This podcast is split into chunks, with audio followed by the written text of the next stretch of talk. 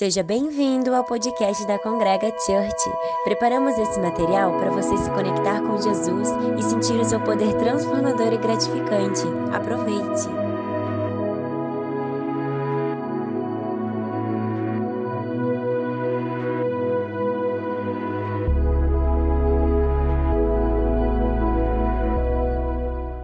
diz algo muito bacana. Em Jerusalém, ele cita o profeta Joel e ele diz algo muito bacana que, que serve muito para a gente aqui. Ele diz assim: Nos últimos dias, diz Deus, derramarei do meu espírito sobre todos os povos, os seus filhos e as suas filhas profetizarão, os jovens terão visões, os velhos terão sonhos. Sobre os meus servos e as minhas servas derramarei do meu espírito naquele dia, naqueles dias e eles profetizarão num cenário de tristeza, de angústia, esse cenário de desesperança, de desilusão, pode também ser um cenário propício para a ação do Espírito Santo de Deus. Não é só caos, não é só desesperança. Num cenário de caos e desilusão, esse cenário também pode ser um cenário onde o Espírito Santo de Deus se move, onde o Espírito Santo de Deus age. Mas age por meio de quem? E esse texto do profeta Joel, um texto muito antigo, citado por Pedro aqui em Jerusalém, é um texto belíssimo. A garota que estava aqui dirigindo o período de adoração, ela falou alguma coisa das diferenças, mas que a gente está junto, não é? A comunidade de fé, a comunidade do Espírito é uma comunidade inclusiva. A igreja não é um espaço, na igreja não tem espaço para discriminação, na, na igreja não tem espaço para preconceito nenhuma forma de preconceito, nenhuma forma de discriminação, nenhuma forma de exclusão. A igreja é, por natureza, uma comunidade inclusiva, uma comunidade que acolhe, que traz para perto, que não tem problema com os que pensam diferentes, que não tem problema com aqueles que agem diferente. A igreja é, por natureza, uma comunidade inclusiva. E a gente vê aqui nessa profecia de Joel, tem espaço para todo mundo, cara. O Espírito Santo vem no meio de uma situação de caos e de tristeza, e o Espírito Santo é derramado sobre filhos e filhas, sobre jovens e sobre velhos. Tem vaga para gente, Zacir. Sobre os velhos. O Espírito também vem sobre os coroas, vem, vem sobre os jovens, os jovens vão ter visão vem sobre homens e sobre mulheres, filhos e filhas, e quando o Espírito vem sobre eles, eles profetizam. Os jovens têm visão, têm expectativa, têm projeto, os velhos têm sonhos. Sobre os meus servos e as minhas servas derramarei do meu espírito, e esse derramado do espírito faz com que todos passem a atuar como agentes de mudança no mundo. Amém? O Espírito Santo é derramado no meio de uma situação de tristeza e de caos, e ao ser derramado, quem é tocado por esse Espírito sai da condição de espectador e vira um ator de mudança, um ator de transformação. Não interessa se é homem, se é mulher, se é jovem ou se não é tão jovem, se é velho ou se é novo. Aqueles que são tocados pelo Espírito Santo num cenário de tristeza, de angústia, de desilusão, passam a atuar como agentes de mudança desse cenário caótico. É para todos, jovens e gente não tão jovem, filhos e filhas, servos e servas, homens e mulheres. Eu, eu quero olhar um pouquinho mais com vocês para a profecia de Ezequiel. Se você tem Bíblia, por gentileza, ligue a sua Bíblia, acesse a sua Bíblia. Ou, se for dos mais antigos, abra a sua Bíblia. Né? É, profeta Ezequiel, capítulo 37. Vou tentar ser mais objetivo, já foram 10 minutos. Capítulo 37. Se vocês não têm Bíblia, então abre o ouvido. Né? Já está valendo. Eu vou ler primeiro aqui versículos 11 a 14. Então ele me disse: Filho do homem, estes ossos são toda a nação de Israel. Eles dizem: Nossos ossos se secaram e a nossa esperança desvaneceu-se. Fomos exterminados. Por isso, profetize e diga-lhes: Assim diz o soberano Senhor: Ó meu povo, vou abrir os seus túmulos e fazê-los sair. Trarei, de você, trarei vocês de volta à terra de Israel E quando eu abrir os seus túmulos e os fizer sair, vocês, meu povo, saberão que eu sou o Senhor. Porei o meu espírito em vocês e vocês viverão. E eu os estabelecerei em sua própria terra, então vocês saberão que eu, o Senhor, falei e fiz. Palavra do Senhor. Graças a Deus. Vocês falavam isso, não? É... Quem conhece a Bíblia e conhece o livro do profeta Ezequiel sabe essa história do Vale dos Ossos Secos. Quem já ouviu falar sobre isso? É um cenário assim de cemitério com as covas todas abertas. Né? Esse é, é o cenário aqui. Caos. A situação do povo de Israel naquele momento histórico sendo comparada a um vale de ossos secos. Acabou a vida. Acabou a esperança. Não tem mais projeto. Não existe mais expectativa. A esperança desvaneceu-se diz o profeta. Essa, é, essa era a situação que Israel estava vivendo, muito semelhante à nossa. Então, se tem semelhança entre esse momento histórico de Israel e o nosso momento histórico, então essa palavra aqui tem algo a dizer para a gente. Um cenário devastador, um cenário desesperador, muito parecido com o nosso. Mas nesse cenário de caos, o Espírito Santo de Deus está ali. O Espírito Santo de Deus está ali. Então, esse cenário que é um cenário de caos também pode ser um cenário propício para a ação do Espírito Santo de Deus. E Deus o que é que faz no cenário de caos? Deus chama os profetas. Capítulo 37, versículo 1 e 2 diz: A mão do Senhor estava sobre mim, por seu espírito ele me levou a um vale cheio de ossos.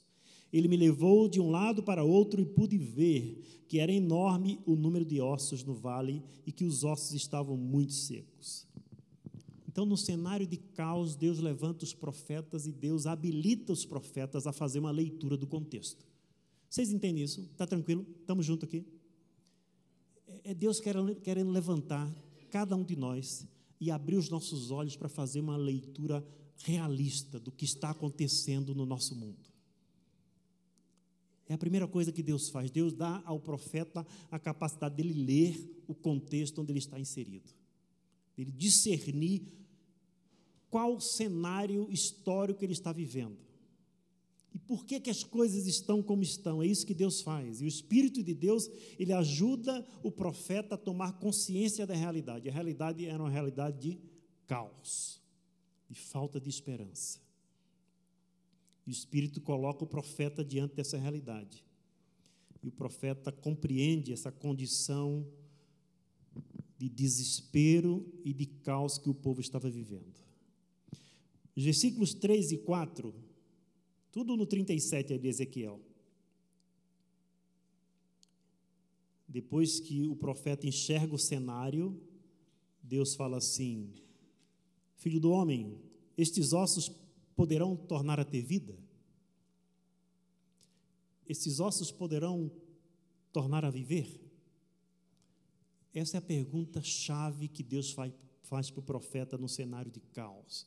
Aí você olha para a situação de caos, de desespero, de gente desiludida, desencantada com a vida, e Deus pergunta para você: esse cenário pode ser mudado? Esse cenário pode ser transformado? essa pergunta que Deus faz para o profeta. Qual é a resposta do profeta?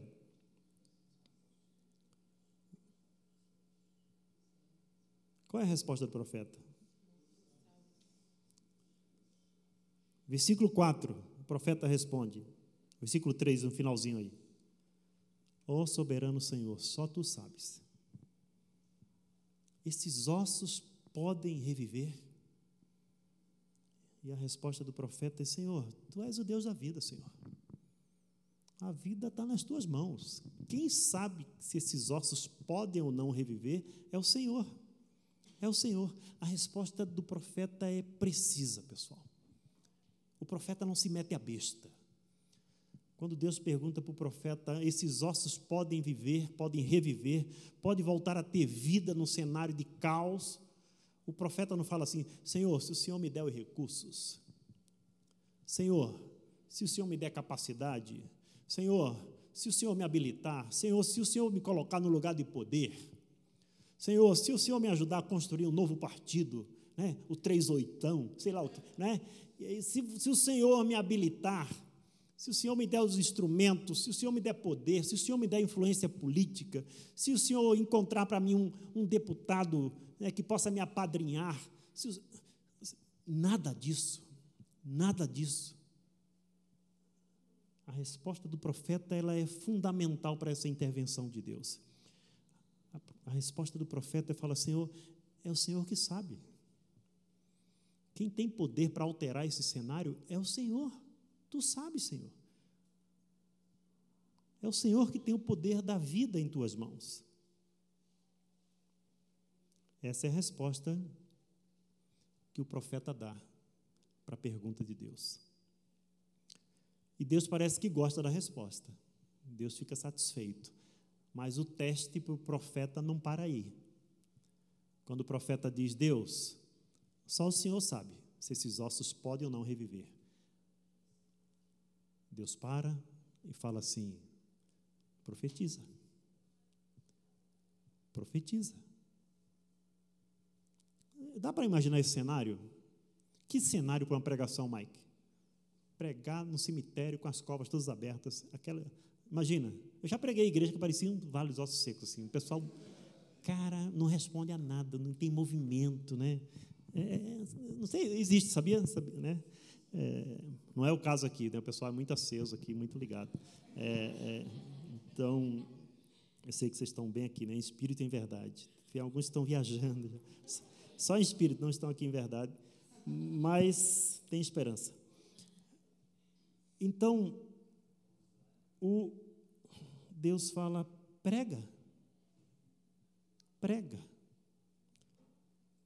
prega para os ossos secos. Eu fico imaginando que auditório. Será que a gente obedeceria? Será que nós temos obedecido? A gente olha para o cenário de caos. Será que essa desesperança não está também triturando a gente? Tornando a nossa vida amarga. Você tem que ter cuidado, viu, pessoal? Esse negócio é uma, é uma máquina de triturar a gente.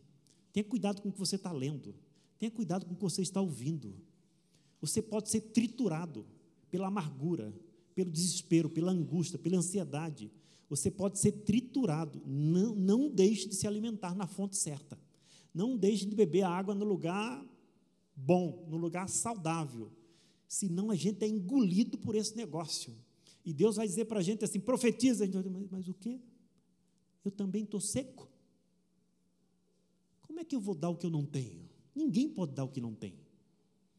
Então não basta ler, não basta ter capacidade de discernir. Tem que ter algo que vem de Deus para a gente oferecer num cenário de ossos secos. Mas eu confesso que a obediência talvez não seria tão automática, mas Ezequiel não é bebeto, Ezequiel obedece. Deus fala, profetiza. E o que é que ele faz? Ele profetiza. Então, profetizei segundo me fora ordenado. E Deus honra a obediência, né? Deus honra a obediência. E o profeta começa a profetizar para os ossos secos. E aí começa a acontecer um ruído, um barulho estranho, não é? Um barulho estranho. O cenário onde parecia que mudança ali era algo impossível. Mas o Espírito move o profeta, o profeta obedece, porque o Espírito sempre fica do lado daqueles que obedecem ao Senhor. Não esqueça disso. Se Deus mandar você fazer, faça. E o Espírito Santo de Deus estará com você. Porque o Espírito Santo sempre fica do lado daqueles que obedecem ao Senhor. Sempre. Então, se Deus falar assim, profetiza, profetiza. Se Deus mandar falar, fala. Mas só tem pedra. Fala, fala, porque o Espírito fica do lado daquele que obedece ao Senhor. E o profeta começa a profetizar. E começa a acontecer um ruído. Começa a acontecer um movimento. Começa a acontecer um barulho.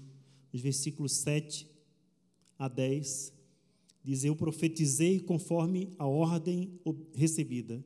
Enquanto profetizava, houve um barulho, um som de chocalho, e os ossos se juntaram, osso com osso. Olhei e os ossos foram cobertos de tendões e de carne, e depois de pele, mas não havia espírito neles. A seguir, ele me disse: Profetize ao espírito, profetize, filho do homem, e diga-lhe: Assim diz o soberano, o Senhor: Venha desde os quatro ventos ao espírito e sopre dentro desses mortos para que vivam.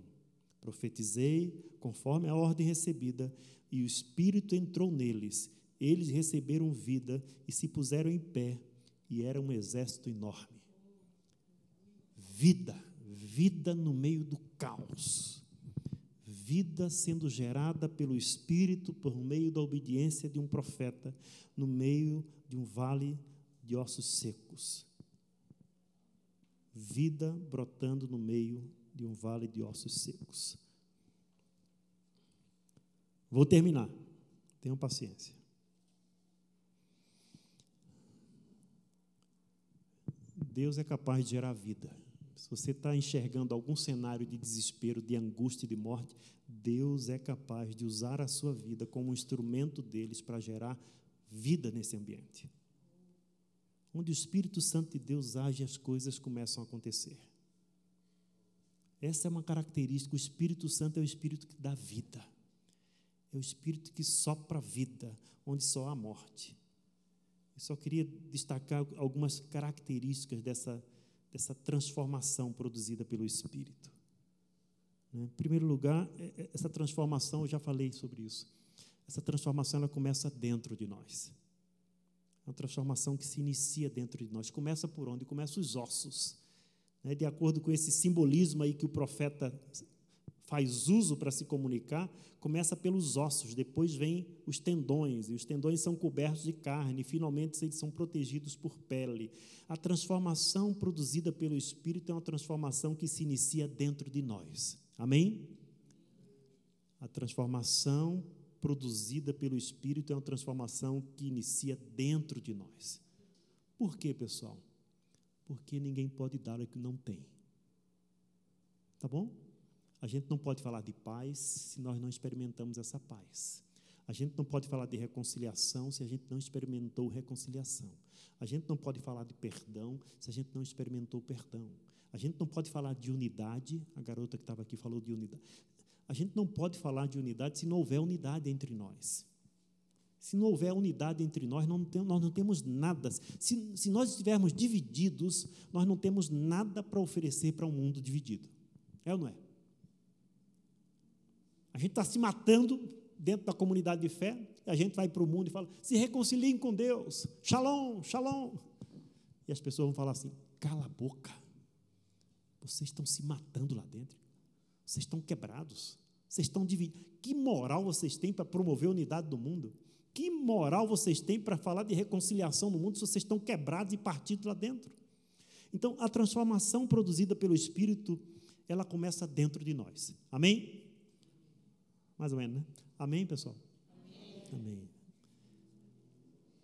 Uma segunda marca dessa transformação pelo, produzida pelo Espírito é que essa transformação é integral. Ela é integral, ela não deixa nada fora, ela alcança todo o nosso ser.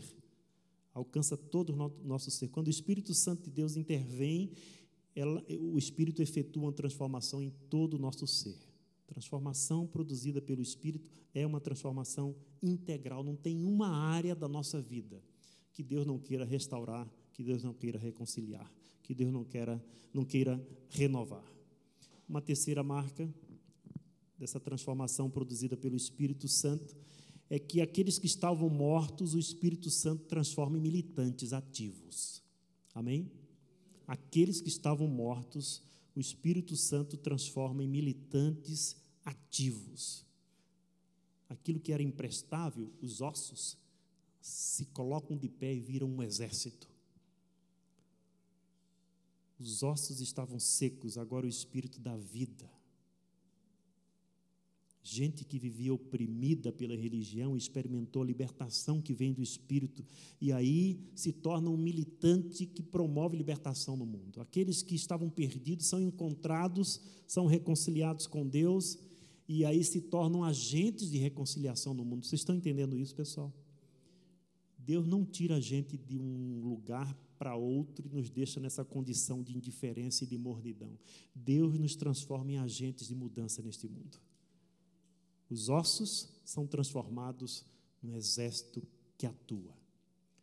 Aqueles que estavam mortos se tornam militantes ativos.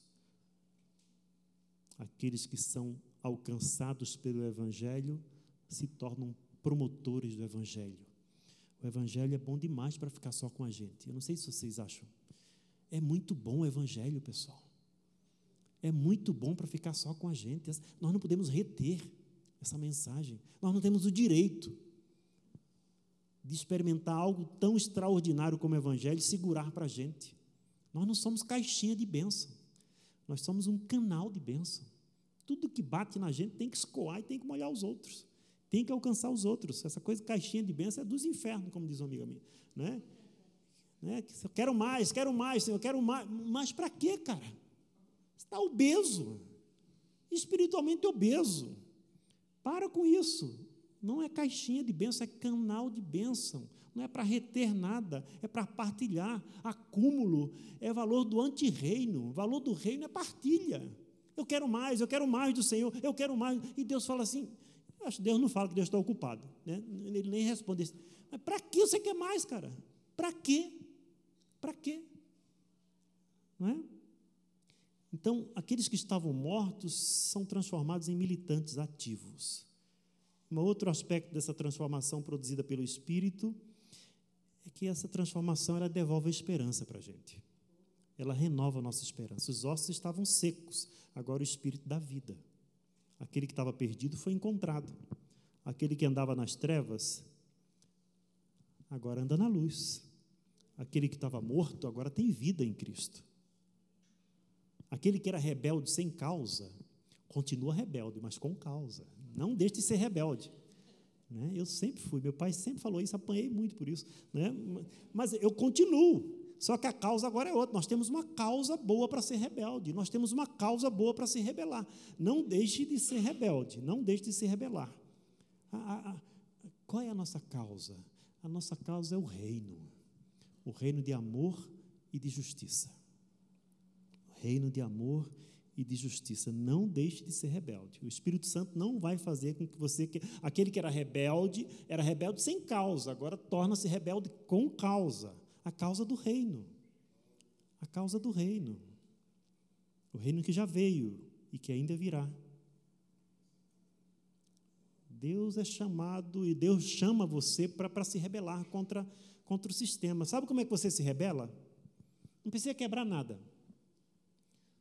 Você quer fazer algo revolucionário nesse mundo? Quer mesmo? Falou, quero uma causa para me rebelar. Eu vou te dar uma causa para você se rebelar. Ame aqueles que ninguém quer amar, meu irmão. Quer se rebelar contra o sistema?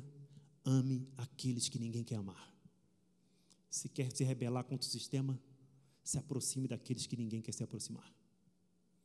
Quer se rebelar contra o sistema? Abrace aqueles que ninguém quer abraçar, cara. Abrace. Quer se rebelar contra o sistema? Se aproxime daqueles que ninguém quer se aproximar. Se aproxime. Chegue perto deles.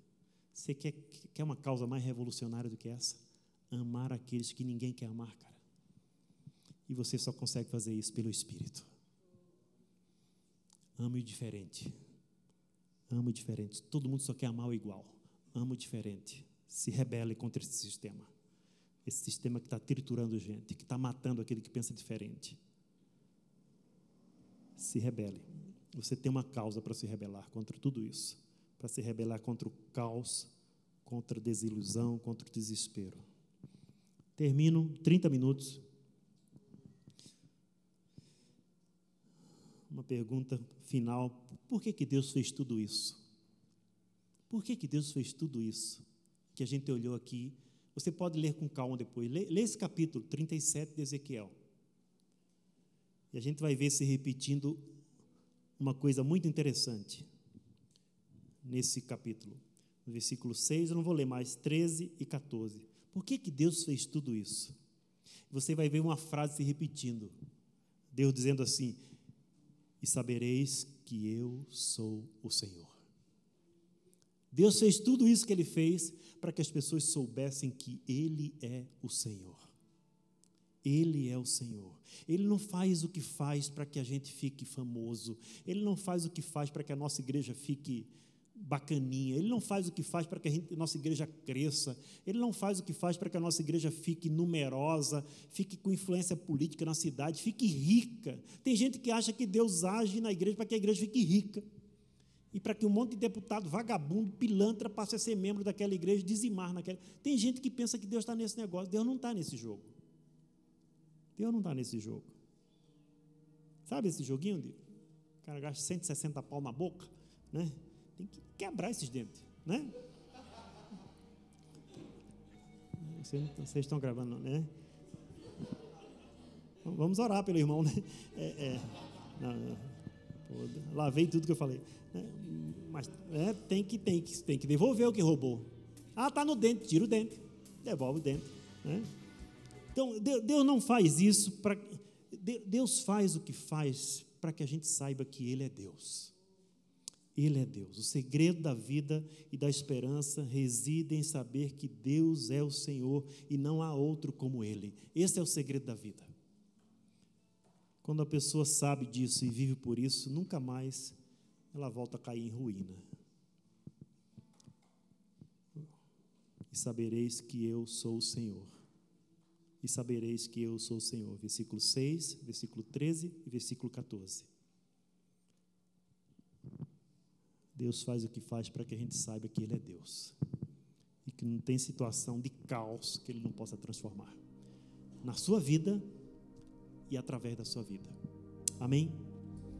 Eu queria convidar você a colocar sua esperança em Deus. Você já fez isso, faz de novo, não tem problema não, é sempre bom. Você pode ficar em pé um pouquinho para a gente orar? A Bíblia não fala que tem que ficar em pé para orar, tá bom? Fica à vontade, mas de repente você está cansado aí. De coração, eu queria convidar você a colocar a sua esperança em Deus. Partindo desse pressuposto bíblico, pessoal, que a gente não pode dar aquilo que a gente não tem. A gente não pode falar de esperança no mundo se nós não, formos, não tivermos a nossa esperança no Senhor renovada. Amém? Vamos orar? Vamos orar para que Deus nos renove. Às vezes a gente está na igreja, mas está perdido. Às vezes a gente está na igreja, a gente está tá seco também, como esses, como esses ossos aqui. A, gente está sujeito a isso, todos nós.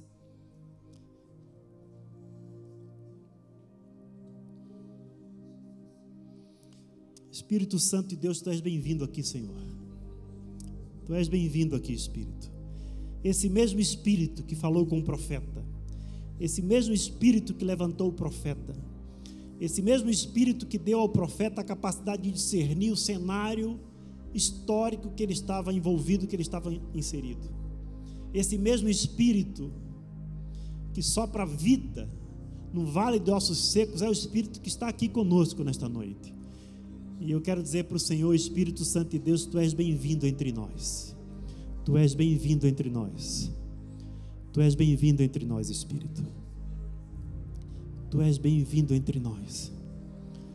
Só o Senhor é capaz de gerar vida. Só o Senhor é capaz de soprar vida sobre nós. Não há outro além de ti.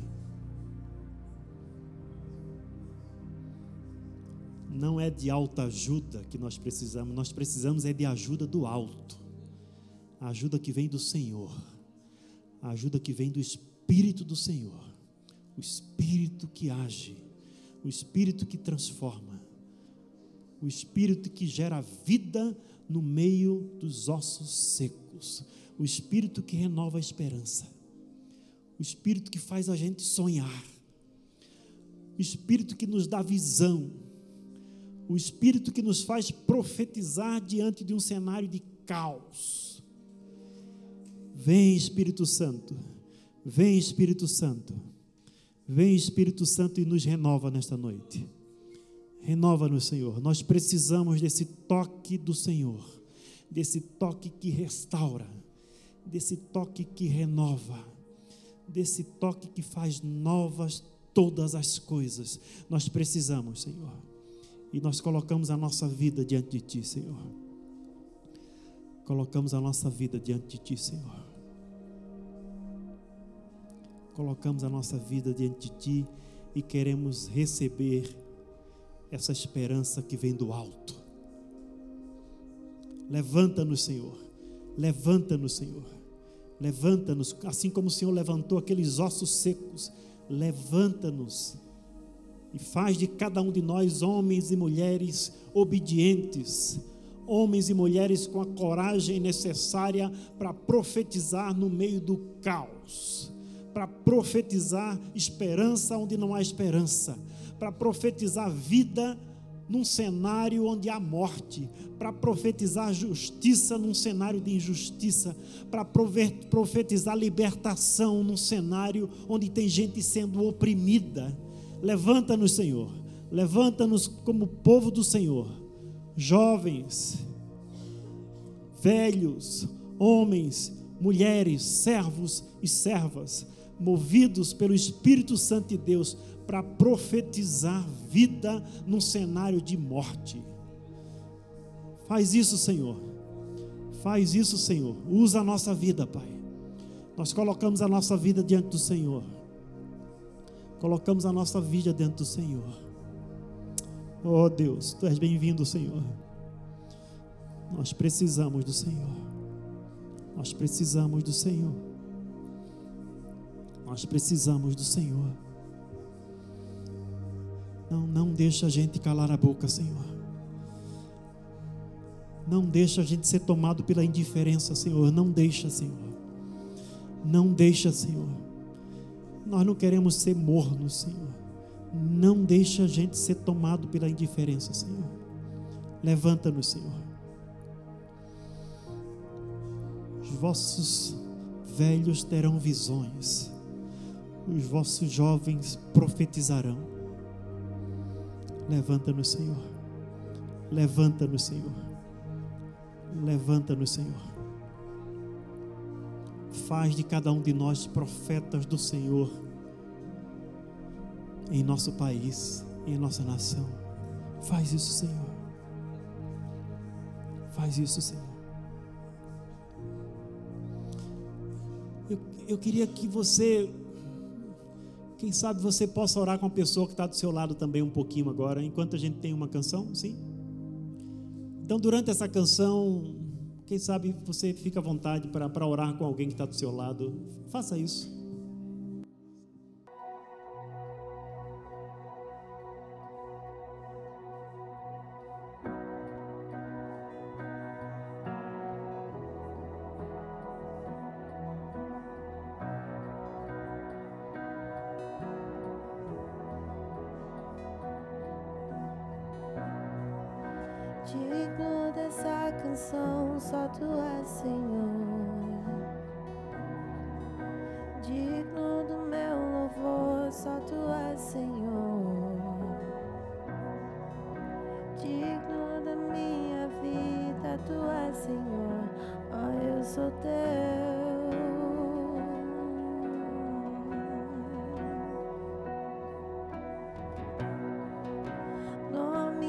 sobre todos é o teu Jesus.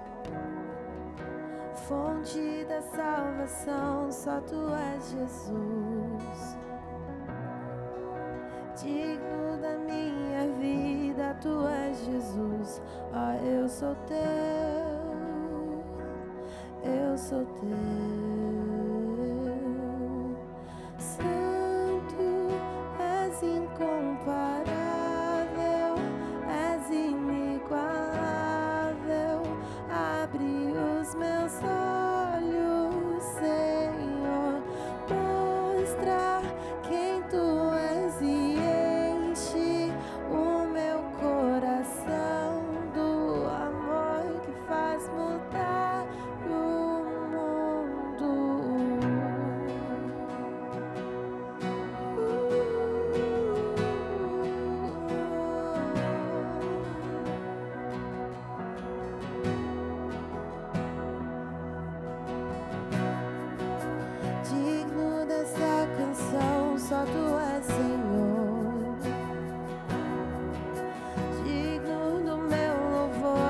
tu és Senhor.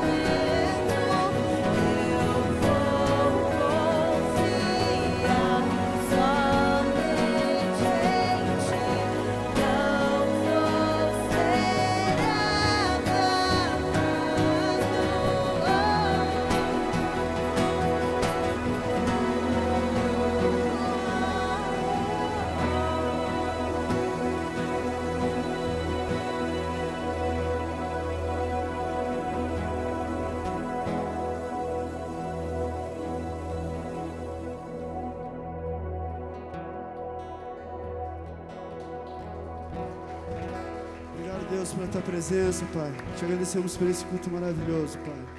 Muito obrigado, Deus. Recebe o nosso culto hoje, Pai, em nome de Jesus. Esperamos que essa mensagem tenha sido desafiante e inspiradora.